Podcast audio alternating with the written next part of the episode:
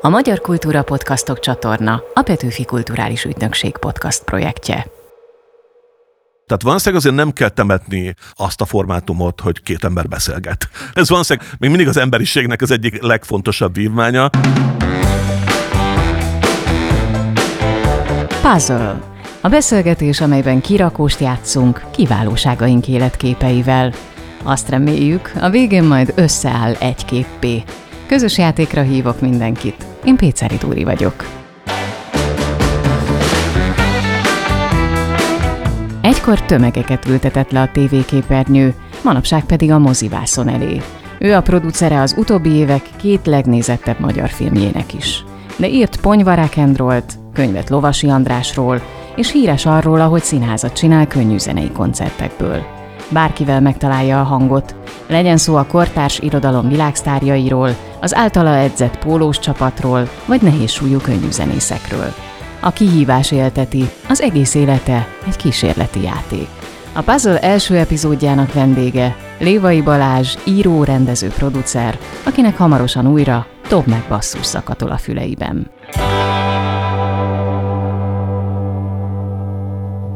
Tegyük fel, hogy két toplistás Netflix helyezés után kapnál egy hívást a streaming szolgáltatótól, hogy berendelni a nagy karácsony vagy a nyugati nyaralás folytatását. Hogyan reagálnál? Hát egyrészt nagyon örülnék neki, tehát van egy olyan titkos vágyam, hogy hát ha esetleg a mi csapatunk tudja majd egyszer megcsinálni az első magyar tartalmú Netflix produkciót. Mindkettő a szívem csücske, és mindkettő, mindkettő másmilyen. Nyilván a nyugati nyaralásban egyel jobban vagyok alkotóként involválva, hiszen ott az alapötlet az tőlem jött, illetve hogy ott részben, fele részben a rendezője is voltam, de az van, hogy mi gyakorlatilag Tiszaker Dániel rendezővel és Pataki Erdem operatőrrel egy olyan erős csapatot alkotunk, hogy kis túlzással, hogy mindegy, csak velük csinálhassam.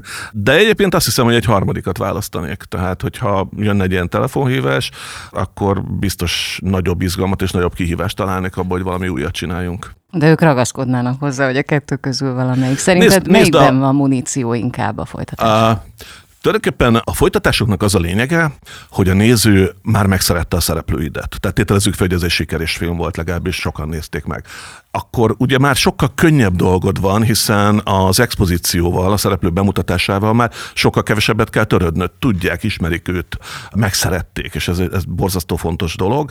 Azt látjuk, hogy a karácsonyi filmsorozat, most nevezzük így, például a lengyeleknél, aztán már a negyedik résznél tart, a cseheknél és az olaszoknál is a harmadik, harmadik résznél, tehát, hogy itt nem arról van szó, hogy lehúzunk még egy bört a történetről, hanem arról van szó sokkal inkább, hogy van egy bevezetett márkánk, mint mondjuk a Marvelnek különböző, nem tudom, sorozatai vagy franchise-ai, és azt szinte muszáj folytatni, mert a nézők már elköteleződtek, és valóban sokszor kérdezik tőlük, hogy mikor folytatjuk.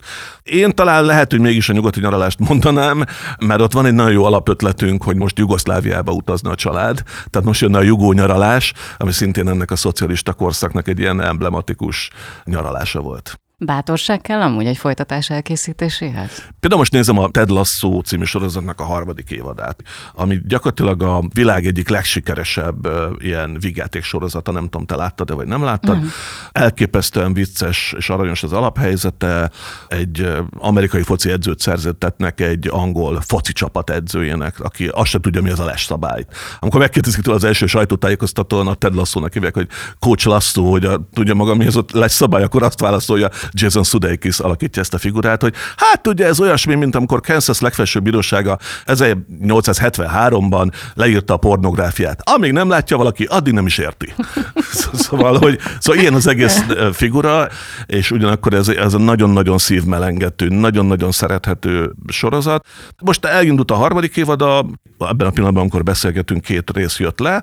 Az első rész egy picit csalódás volt, mert hogy nem éreztem azt. Szóval, szóval látható, ők is küzdenek azzal, hogy hogy lehet továbbvinni karaktereket, storyline-t merre viszel tovább, behozol-e új szereplőt, mennyire csak a régiekben gondolkozol, de például a második az már zseniális volt. Tehát ott írta, azt éreztem, hogy visszakattantak ebbe, a, ebbe az elbeszélés módba, ebbe a komikumba. De rég láttam olyan sorozatot, aminek minden szereplője nagyon szerethető, még a negatívak is. Tele vagy díjakkal. Hogyan lehet szerinted jól szólni a kultúráról manapság a médiában, amikor egyre rövidül a figyelem a hatalmas információs zajban? Ugye elsősorban producerkedek most már, ennek vannak izgalmas kreatív részei, ami az alkotással függ össze, meg vannak piacorientált részei. Tehát olyan fejel kell gondolkoznom, hogy ezt a filmet miért fogja megnézni a néző. Gyakorlatilag ez egy nagyon fontos része szerintem ma már a kultúraterjesztésnek, és ugyanígy irodalomban is, nem kell feltétlenül filmben gondolkozni. Tehát ha tetszik, ha nem, nem tudom, Grecsó Krisztián vagy Csernaszabó András regényei is termékek. Tehát kulturális termékek, amiket el kell juttatni a fogyasztóhoz magához. De mondok egy konkrét személyes példát. Én írtam egy ponyvaregényt, nem tudom, hú, nem tudom hány éve, 5-6 évvel ezelőtt, beállás a címe. Például ma már teljesen másképp pozícionálnám azt a könyvet, teljesen más irányba vinném a, nem a tartalmát, hanem a, a borítót, a fülszövegét, az egésznek a körítését. Ott rámentünk arra, hogy ilyen rock and roll könyv legyen, ennek megfelelően nem is vették komolyan, ami nem, nem is kell komolyan venni, tehát ez nem, nem, nem egy szép irodalmi mű akar lenni, de hogy mondjam, lehetett volna azt a könyvet úgy is tálalni, hogy mondjuk van egy ilyen nagyon artistikus borítója, tudod, valami nagyon ilyen, nem tudom, sejtelmes, nem hat rockstart kérek meg, hogy hátra írjon ilyen kis rövid idézeteket, hanem megkérem eh, mondjuk eh, Závada Pétert, vagy megkérem Recsó Krisztiánt, hogy írjanak arról, hogy ez tulajdonképpen egy ilyen ponyva, próza, újraírási kísérlet, érted, mit akarom mondani? Tehát, hogy, hogy egy picit máshova pozícionálni az egészet, mert szerintem nem igazából olvasták el olyan emberek, vagy sok olyan emberhez nem jutott el, aki lehet, hogy élvezte volna, mert rengeteg irodalmi, meg popkulturális utalás van benne. Csöppet sem vagyok ettől csalódott, az arra is megtanított, hogy, hogy nagyon fontos, hogy a kész alkotásoddal mit kezdesz. Te egyébként mit mesélnél a turnébuszban? ha már a beállás szóba került, ami egy fikciós regény, de felismerhető bizonyos történetek alapján egy-egy hazai könnyűzenész igen, tehát a, valami elsőt írtunk annak talán, hogy nyomokban a valóságra emlékeztet, hogy nem tudom, és ez tényleg így is van, hiszen egy az egyben nagyon kevés történet került át, tehát ezért uh, itt azért értem az alkotói szabadsággal, és nyilván átírtam és egybegyúrtam az egészet. Az különösen vicces volt, hogy utána több történetre is bejelentkezett valaki, hogy ez vele történt meg, amit én találtam ki. Tehát, hogy olyanokra is. Mit beszélnek a turnébuszban? Hát nem tudom, biztos valamivel hősködnék, tehát hogy hősködnék a vízlabdás múltammal, hogy nem tudom, együtt vízlabdáztam kemény Dénessel, és akkor ilyen... Na jó, de ott nincsenek nők, nem? Ha csak nem mondjuk Jó, de hát ez egy ilyen pasik közegben is, nem tudom. ja, értem, értem. Nem tudom, ilyen őrült nagy hódításokkal nem tudok büszkélkedni. Hát de tudod, mi van, ami a turnébuszban elhangzik, az jobb is, hogyha ott marad. Ezt szokták mondani valóban. A világ nyitott könyv, csak le kell venni a polcról. Ez volt a Bestseller című műsorod, ha úgy tetszik, mottója, alcíme. Te milyen könyvet vettél le legutóbb a polcról? Legutóbb nem a polcról vettem le, hanem a kiadó küldte el. Szilágyi Zsófia Emma Szonya című könyvét, nem ismerem a szerzőt. Olvastam egy kritikát a regényéről, ami alapvetően lehúzta a regényt. És ez kedvet csinált neked Igen, kedvet csinált, meg én próbálom magamban pofozgatni ezt a mindig ébernek kell lenni producer, nem tudom, személyiséget, hogy soha nem tudhatod, hogy miből lesz film, miből készült valami, és igazából a kritika, ami, ami egyáltalán nem volt pozitív, egy csomó olyan elemet írt, amire arra azt gondoltam, hogy ez filmben érdekes lehet. Ez egy vicces történet volt, mert utána én bekövettem a szerzőt, aki azonnal rám írt, hogy miért követtem be. és, tehát már mint hogy örömmel, tehát hogy de egyébként ezt minek köszönheti, hogy egy másik megjelent kötetnek köszönheti, és megértem, hogy nem a másik megjelent kötetnek, amiben írt ő egy novellát, tehát ez egy gyűjtemés válogatás volt, hanem ennek a, ennek a negatív kritikának, és akkor, de mondtam, hogy szívesen olvasom a könyvét, és akkor most a kiadója küldött egyet. Tehát, ez egy regény? Ez egy regény, igen. És kifejezetten ígéretesen kezdődik, és igen, azt érzem, hogy ebben még lehet is valami ha mondjuk nem úgy indul a könyv, akkor uh, hányadik oldalnál teszed félre? Tehát mennyit adsz egy könyvnek? Hú, hát egyre türelmetlenebb vagyok. Tehát uh, szóval az van, hogy azt gondolom minden alkotásról, egyébként filmről és színházról is, meg könyvről is, hogy velem, mint fogyasztóval, nézővel, hallgatóval, olvasóval meg kell kötni a szerződését. És akkor nyilván ez azt jelenti, hogy az első periódusból nekem tudnom kell, hogy ez milyen típusú mű lesz. És akkor, akkor én vagy aláírom ezt a szerződést, és elfogadom, hogy rendben akkor ez, ez ilyen lesz, és megyek vele. Mondok egy példát, a Volt egyszer egy nyár című filmet megnézi valaki Paul Mescal főszereplésével. Hát az egy nagyon-nagyon lassú művészfilm, nagyon sokáig nem ad kapaszkodókat, hogy pontosan merre is tart az a történet, ugye egy apának és egy lányának a nyaralási története, egyébként egy megrázóan szép film, hanem így picit a sötétben tapogatózol, de mégis azt érzed, hogy ez izgi, és ebbe komoly tartalom van. Szóval, hogy el tudja hitetni velem, hogy itt van valami. Könyvben már picit türelmetlen, ott azért, ha valami nagyon nem tetszik 20 oldalnál, nem hiszem, hogy tovább olvasom. Hmm. Tehát, hmm, hmm, tehát 20-30, ha az ötödik rossz mondatot olvasom, akkor uh-huh. azért azt gondolom, hogy uh, a Eszterházi Péter mondta ezt egyszer, hogy a valamelyik kritikusára, aki rendszeresen kritizálta őt, hogy arra a legbüszkébb, hogy ez a kritikus azt mondta, hogy Eszterházi Péter írt már rossz regényt, de még nem írt rossz mondatot könyvnél a, ott azért sokkal szembetűnőbb, hogyha olyan mondatok jönnek, ami kicsit úgy csikorog. 20 éve indult a közszolgálati tévében a Bestseller című műsor, amiben világhírű kortársírókat majdnem azt mondtam, hogy láttál vendégül, de fordítva, tehát ők láttak téged vendégül Igen. az otthonukban, Paul Ostertől kezdve, Umberto Econ, Helen Fieldingen át, Paulo coelho most így ezt a négy nevet emeltem ki. Melyik írót tudnád elképzelni mondjuk a regényet hőseként? Ugye most nagyon pólószter van a fejemben, mert most, amikor beszélgettünk, tegnapi hír volt, hogy súlyos betegséggel küzd, és nagyon érdekes jöttem idefele a az utcában, és, és pont rajta gondolkoztam. És eszembe jutott az egyik mondása, hogy eh, ugye hajlamosak vagyunk, vagy ezt az interjúban mondta nekem, hogy, hogy hajlamosak vagyunk a személyiségünkre úgy gondolni, mint valami egy ilyen márványtömbre, ami mindig ugyanolyan, mindig egyforma, miközben a személyiségünk szerinte sokkal inkább egy ilyen spektrum, amiben sokféle tulajdonságunk ott kavarog, és ugyanarra az impulzusra sokféleképpen tudunk reagálni. Tehát nem mindig ugyanúgy reagálunk arra. Tehát van olyan nap, hogy egy bizonyos dolog dühöt vált ki belőlünk, másik nap lenyeljük, jobb esetben mosolygunk rajta. Ezek ez egy ilyen nagyon fontos részlete volt annak az interjúnak, ez, erre sokszor szoktam gondolni, hogy amikor néha nem értem azt, hogy miért csináltam valamit, és utólag visszagondolom, akkor ja, hát akkor igen, ez a, spe- ez a személyiség spektrumomnak egy másik része volt. Van egy nagyon kis füzetkéje, Jézus, már nem tudom mi a magyar címe, Hand to Mouth az a címe, ami a, gyakorlatilag az ő pályakezdését írja le ami egészen szívszorító vagy torokszorító, hogy mennyire nem volt munkája az elején, mennyire nem volt pénzük a feleségével, mindenféle társasjátékokat talált ki, kitálta, hogy hogy lehet baseballozni kártyákkal, meg ilyen, nem tudom, meg ilyen mindenféle dolgokkal, közben franciául fordítottak gyakorlatilag napi szinten, nem tudom, 20-30 oldalakat, hogy ne halljanak ilyen. Nagyon-nagyon szuggesztív könyv, mindenkinek javaslom. Szóval például ő mindenképpen de hogy most, hogy mondtad egyébként, hát Paulo Coelho egy csodálatos regény főszereplő lenne. Ugye ő egy beat újságíró volt, hogyha már jól emlékszem, tehát egy brazil úriemberről, íróról beszélünk, aki ezt az egész spiritualizmus dolgot 40 felett találta ki, vagy találta meg magában, de addig így egy elég komoly rock and roll életet élt. Szóval ők, őket, őket mondanám. Ha már a, beszélgettünk a figyelem rövidüléséről, mit gondolsz, hogy egy ilyen típusú műsor megélne ma?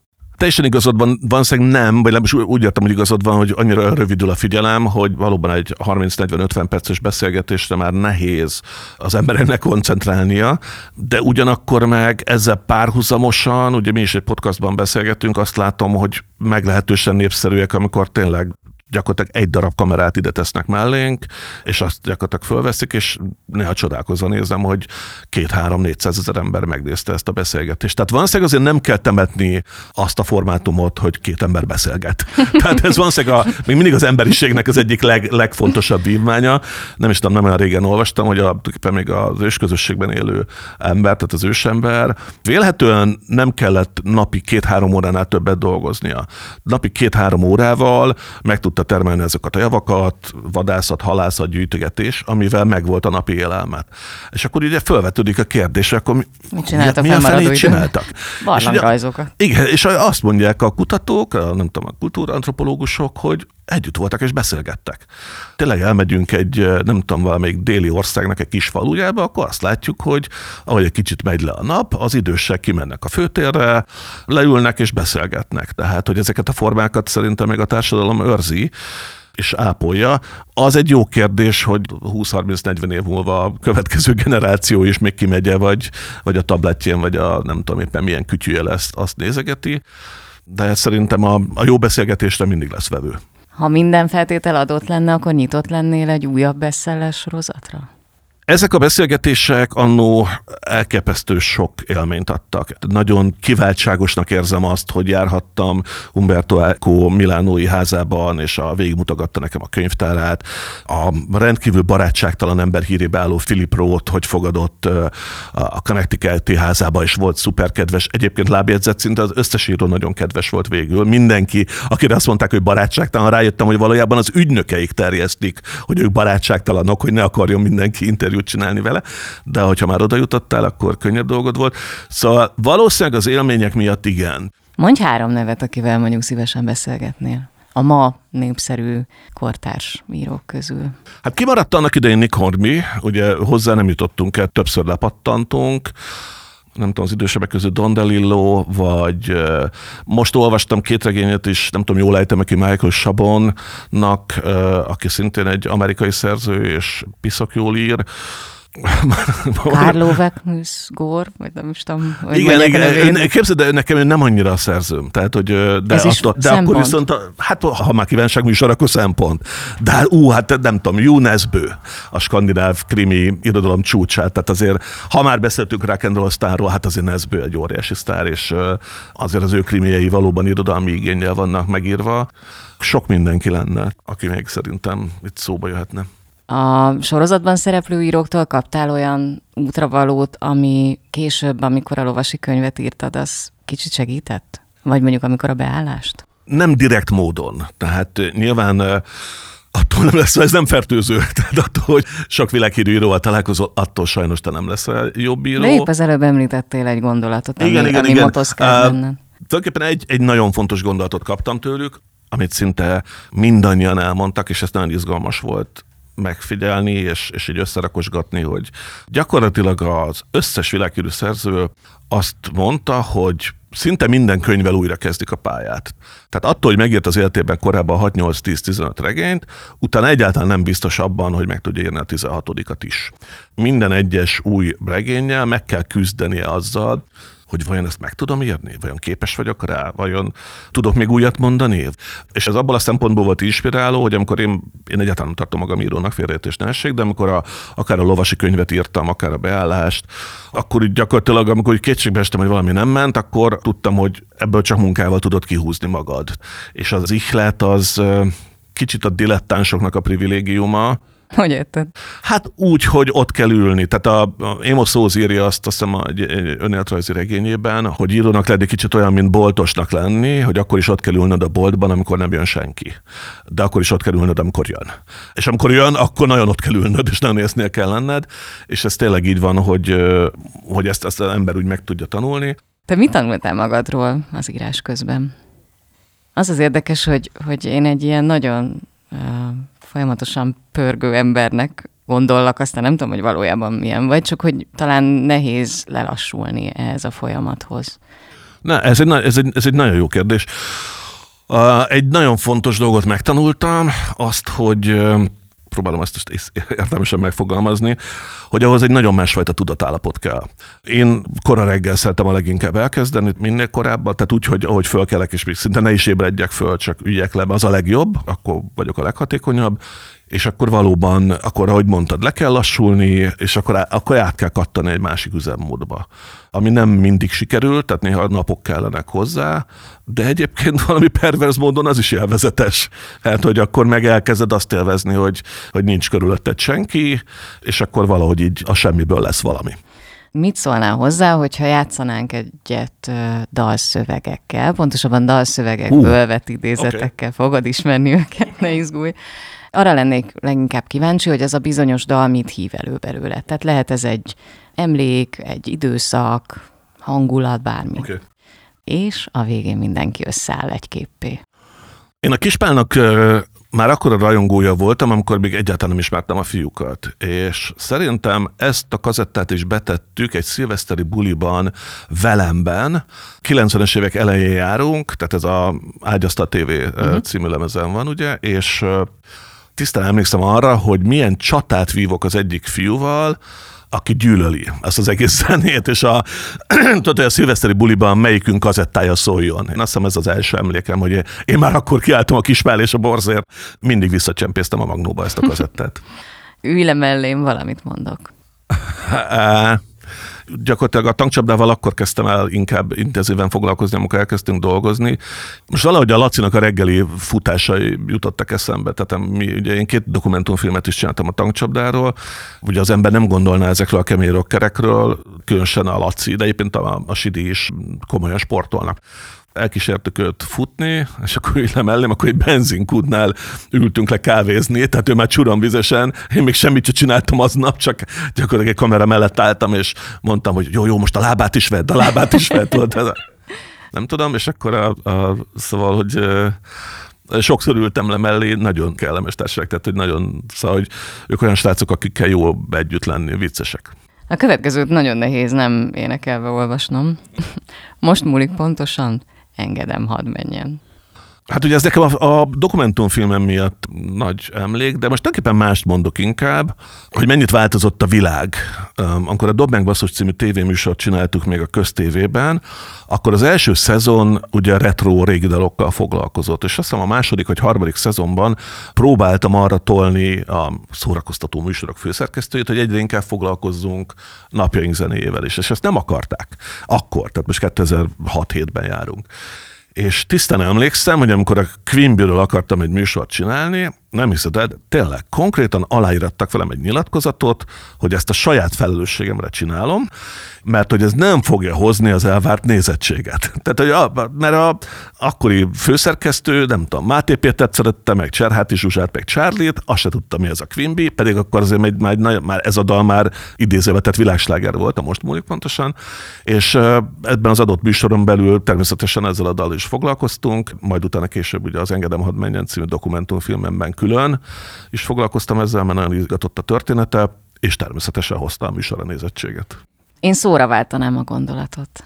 Ákossal nehéz együtt dolgozni, abban a szempontból, hogy hát ő még nálam is nagyobb energiabomba, iszonyú energiák vannak benne, és rengeteg ötlete van, tehát a, emiatt nehéz olykor kordában tartani, de én nagyon büszke vagyok arra, hogy a generációmnak három nagy ikonikus zenészével jó kapcsolatot ápolok, tehát Ákossal, Lukács Lacival és Lovasi Andrással.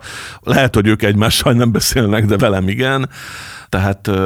Mi kell ehhez, hogy három ennyire különböző habitusú emberrel is megtaláld a közös hangot? Szeretném azt gondolni, hogy, hogy nem viselkedek másképp velük, vagy úgy értem, hogy másképp a lovasival és másképp az Ákossal.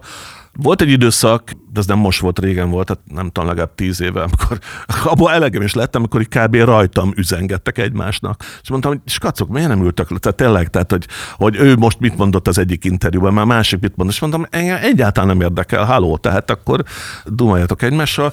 Én alapvetően próbálom azt nézni, én a teljesítményt próbálom nézni. Ez ma már egy, ebben az elképesztően átpolitizált világban iszonyú nehéz, azért ez még 10-15 évvel ezelőtt sokkal egyszerűbb volt, tehát ott is lehetett már látni, hogy azért itt nagyon másfajta világnézetek ütköznek, de alapvetően a, hogy mondjam, a, a nap végén azt számít, hogy hány jó dalt írtál.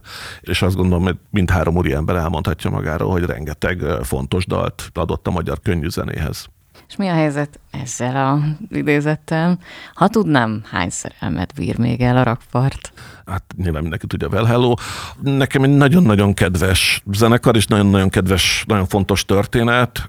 Az első játékfilmemet csináltam Well Hello dalokra, soha véget nem érős címmel. Az egész élmény is olyan volt, hogy egyszer csak megláttam őket a Volt Fesztiválon 2016-ban talán, vagy 15-ben szinte semmit nem tudtam róluk, és azt láttam, hogy délután hatkor 20 ezer ember áll a színpad előtt, és így nem értettem, hogy mi ez. És uh, Fluor Tomival azt kell mondjam, hogy szerintem mondhatom, hogy baráti kapcsolatot ápolunk, és nekem egy nagy sikerélmény ez, mert a Tomi eleinte nagyon, nagyon bizalmatlan volt. Ami érthető módon tudod azért, hogyha fiatalon nagyon sikeres vagy, akkor azért nagyon sokan vissza is élnek azzal a helyzettel, vagy nyugodtan mondhatjuk, hogy kihasználnak. És amikor jön egy ilyen idősebb csávó, hogy filmet akar róla csinálni, akkor nem tudod, hogy most ez jó lesz, mit akar, ő is csak el akar venni belőlem, vagy nem tudom, ő is akar egy falatot, és akkor valahogy szép lassan a munka során így összecsiszolódtunk, és rájött, hogy én nem elvenni szeretnék, hanem inkább hozzátenni, és azóta kifejezetten jóban vagyunk. Meg én nagyon próbálok arra tudatosan figyelni, hogy nem merevedjek bele a saját generációmba, ne csontosodjak bele rendszeresen nézem a, a Spotify-on a top 50 magyar dalt, meghallgatom őket, és nem mindig értem, de hogy, de hogy próbálom, tehát a jelenségeket próbálom követni, sok mindenről árulkodik, hogy éppen a fiatalok itt választanak sztárnak. Nem azt mondom, hogy éjjel-nappal pogány indulót, Azariát vagy Betonhofit hallgatok, egyébként Betonhofit hallgatok, kifejezetten szórakoztat, de próbálom nyomon követni, hogy mi történik. Mi az, ami szerinted pángesztus ma a könnyű zenében? Fú, hát a pángesztus kiment a divatból. Valószínűleg ma az az egyetlen pángesztus szerintem, ha nem foglalkozol semmivel, hogy ki mit szól ahhoz, hogy mit csinálsz. De ezzel nem mondok újat, hiszen a Sex Pistols se foglalkozott nem. azzal, hogy Hát lassan szerintem manapság az is pángesztusnak számít, hogyha valaki egy négy perces dallal jelentkezik. Hiszen abszolút, egyre rövidülnek abszolút. a dalok. Igen, igen, igen, igen, nem is tudom, múltkor belefutottam egy 9 perces dalba. Ja, jön a Daft Punknak a Giorgio Moroderes dalába. Jó, amit, hát az igen, nem mai. Nem, nem, egyáltalán nem mai, nem, nem, nem, pont azon gondolkoztam ja, el, jött. hogy ma bárki megmerné csinálni, hogy ír egy 9 perces dalt. Hát figyelj, visszatértünk a Beatleshöz, hogy kettő perc egy dal. Tehát amennyi benne van. Verze, refrén, verze, refrén, refrén, vége. Szóval ne, nem tudom, nem tudom, mi lehet ma az igazi pángesztust. Valószínűleg, hogyha az igazi pánkesztus az az lenne, hogy nem foglalkozol a TikTokkal, nem foglalkozol a YouTube-bal, nem foglalkozol semmivel, nincs egy TikTok menedzsered, aki ontja oda a tartalmat, hanem valahogy organikusan kezd az egész felépülni. Talán ez. Hát ugye a Dob meg basszus, ami 2021-ben, tehát két éve podcastként született újjá, fent van a TikTokon, amin én egy kicsit meglepődtem. Azt el kell mondani, hogy a, a Domingbasszus podcastot egy, egy nagyon profi csapat csinálja. Csorba Lóci a műsorvezető társam, a Lóci játszikból, és Lóci hozott egy nagyon profi social media crew-t, hogy nagyon trendiek legyünk, Vince Liza vezetésével, akik nagyon jól érzik azt, hogy hogy kell egy adott tartalmat szétszedni, szelektálni, és a különböző platformokra teríteni. Most használjuk ezt a kifejezést.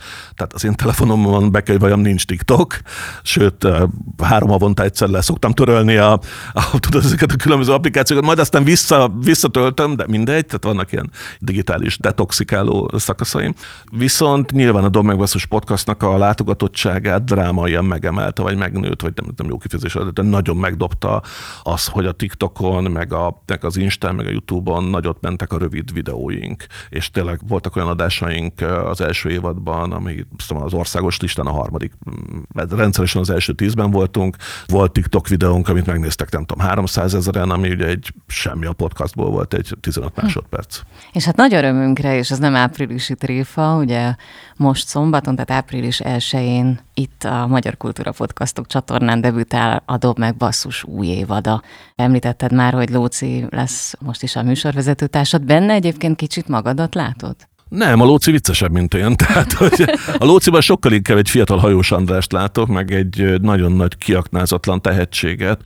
Fishing on Orfű Fesztiválnak sok-sok évvel ezelőtt volt egy ilyen erdei programja, nem is tudom mi annak a címe, ebben az erdőben, vagy valami ilyesmi, de ami gyakorlatilag egy szágitárral délután folyamán beszélgettem előadókkal, és az egyik fellépő Lóci volt, tehát ez kb. úgy nézett ki, hogy ott leültünk az erdőbe, körénk ült tényleg meglehetősen sok, 60-80-150 fiatal, és a meghívott vend, vagy a, a főszereplő játszott egy dalt, dumáltunk, játszott egy dalt, dumáltunk, és ott nagyon lenyűgözött, hogy a Lóci mennyire interaktív, mennyire figyel a nézők reakcióira, és mennyire tud ő maga is reagálni ezekre, és akkor úgy, úgy eltettem a fejembe, hogy belőle milyen jó műsorvezető lenne, és utána többször találkoztunk, ezt mondtam neki. Tehát a Dom megbasszus újjászületése nagyon nagy részben neki köszönhető, ő keresett meg az ötlettel. Én más is felajánlottam, hogy csinálja csak ő, de, de nem, nem az, utána mondta, hogy ő nem tudom, ragaszkodik hozzá, és nagyon jó, tehát tök, tök érdekes volt, ismered azt, amikor, amikor valakivel elkezdesz együtt dolgozni, hogy fogalmat sincs arról, hogy ez hogy fog működni. És gyakorlatilag annak idején megcsináltuk az első adást, és így felálltunk, és egymásra néztünk, hát megy ez. Mert ugye nehéz, mert nehogy azt érezze a másik, hogy dominálod uh-huh, őt, vagy, igen, vagy, igen. vagy szóval ne, igen, nem ne, igen, szóval ne, igen, nem egyszerű, hogy nehogy ilyen ego harc legyen belőle. Egyébként én valószínűleg Tiszaker Danival is azért tudok ennyire jól dolgozni, mert nem ott sincs ilyen ego harc, hanem érvelünk, meg én sokkal jobban szeretem szeretem, ha a másik embernek jobb az ötletet. Tehát hogy mindig azért sokkal jobban tudok lelkesedni. Amit nagyon fontos a Dob Megbasszus podcastnál, hogy azért ez nem egy hagyományos beszélgetés, tehát nem, nem egy ilyen fejtsük meg azt, hogy mi a titka az Órevoir zenekarnak, hanem nagyon sok játékunk van. Ez majd, hogy nem picit inkább az ilyen amerikai showműsorokra hajaz, hogy sok ilyen, szeretném azt hinni, hogy vicces vagy kreatív játékunk van, amiket nagyon élveznek a, a zenészek, mert végre ugye nem a honnan a név, lesz lesz-e új album típusú kérdéseket kapják, hanem ismert fel egy másodpercből az egyik dalodat. Tessék. És akkor ebből, ebből Valaki azért, elvérzik azért. Hát itt óriási összeomlások szokták lenni. Tehát itt az egyik kedvencünk az Elefánt zenekar volt, aki a, szóval a tíz saját részletéből talán hármat ismert fel.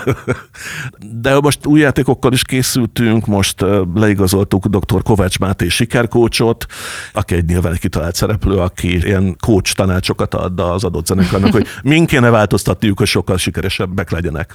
Szóval sok-sok játék lesz benne, meg nyilván némi megfejtés is. Jó, tehát akkor szombattól figyelünk erősen. A Magyar Kultúra Podcastok csatornán jön a Dob meg basszus új évada, egy special edition. Egy mondatot mondanál erről, hogy mitől special, mitől hát lesz attól, attól, attól, special edition, hogy ennek az évadnak más lesz a tematikája.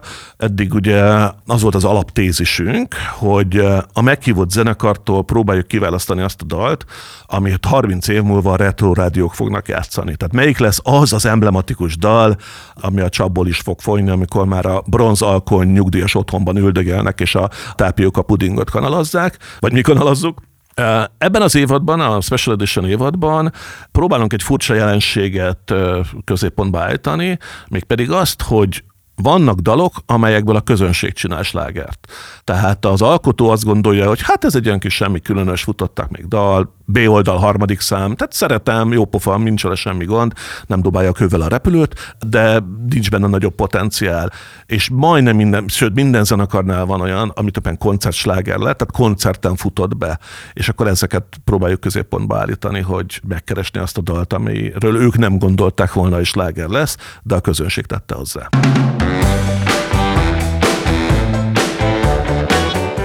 Ez volt a Puzzle első epizódja Lévai Balázs rendező-producerrel. Legközelebb Kovács András Péter humorista életképeivel játszunk kirakóst. Keresétek további sorozatainkat, kultúrtörténeti podcastunk, a Talpig magyar adásait és a Dob Megosszus új évadát itt a Magyar Kultúra Podcastok csatornán. Ha tetszenek a műsoraink, iratkozzatok fel ránk, és olvassátok a petőfi.hu-t, illetve a kultúra.hu-t. Köszönöm a figyelmeteket kollégáim, Csali Anna Mária, Vapler Klaudia, Cakó Gergely, Horváth Gergely, Réd Ládám és Szemő Pálint nevében is. Péceri Túri vagyok. A Magyar Kultúra Podcastok csatorna a Petőfi Kulturális Ügynökség podcast projektje.